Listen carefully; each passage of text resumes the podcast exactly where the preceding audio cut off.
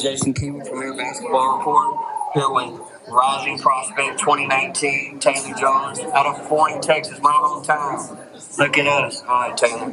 First of all, how's this experience been? It's been great playing with the older girls. I've definitely learned a lot because I usually play with like girls that are like 17. Yeah, and these girls are like advanced and great. Right, right. Okay, Taylor, so thus far, you really showed well as a, as a young kid, playing with the others, playing up. Um, what do you think uh, you're doing the best, the best part of your game right now? Um, I think I'm in really good shape for being my height because I can definitely run the floor.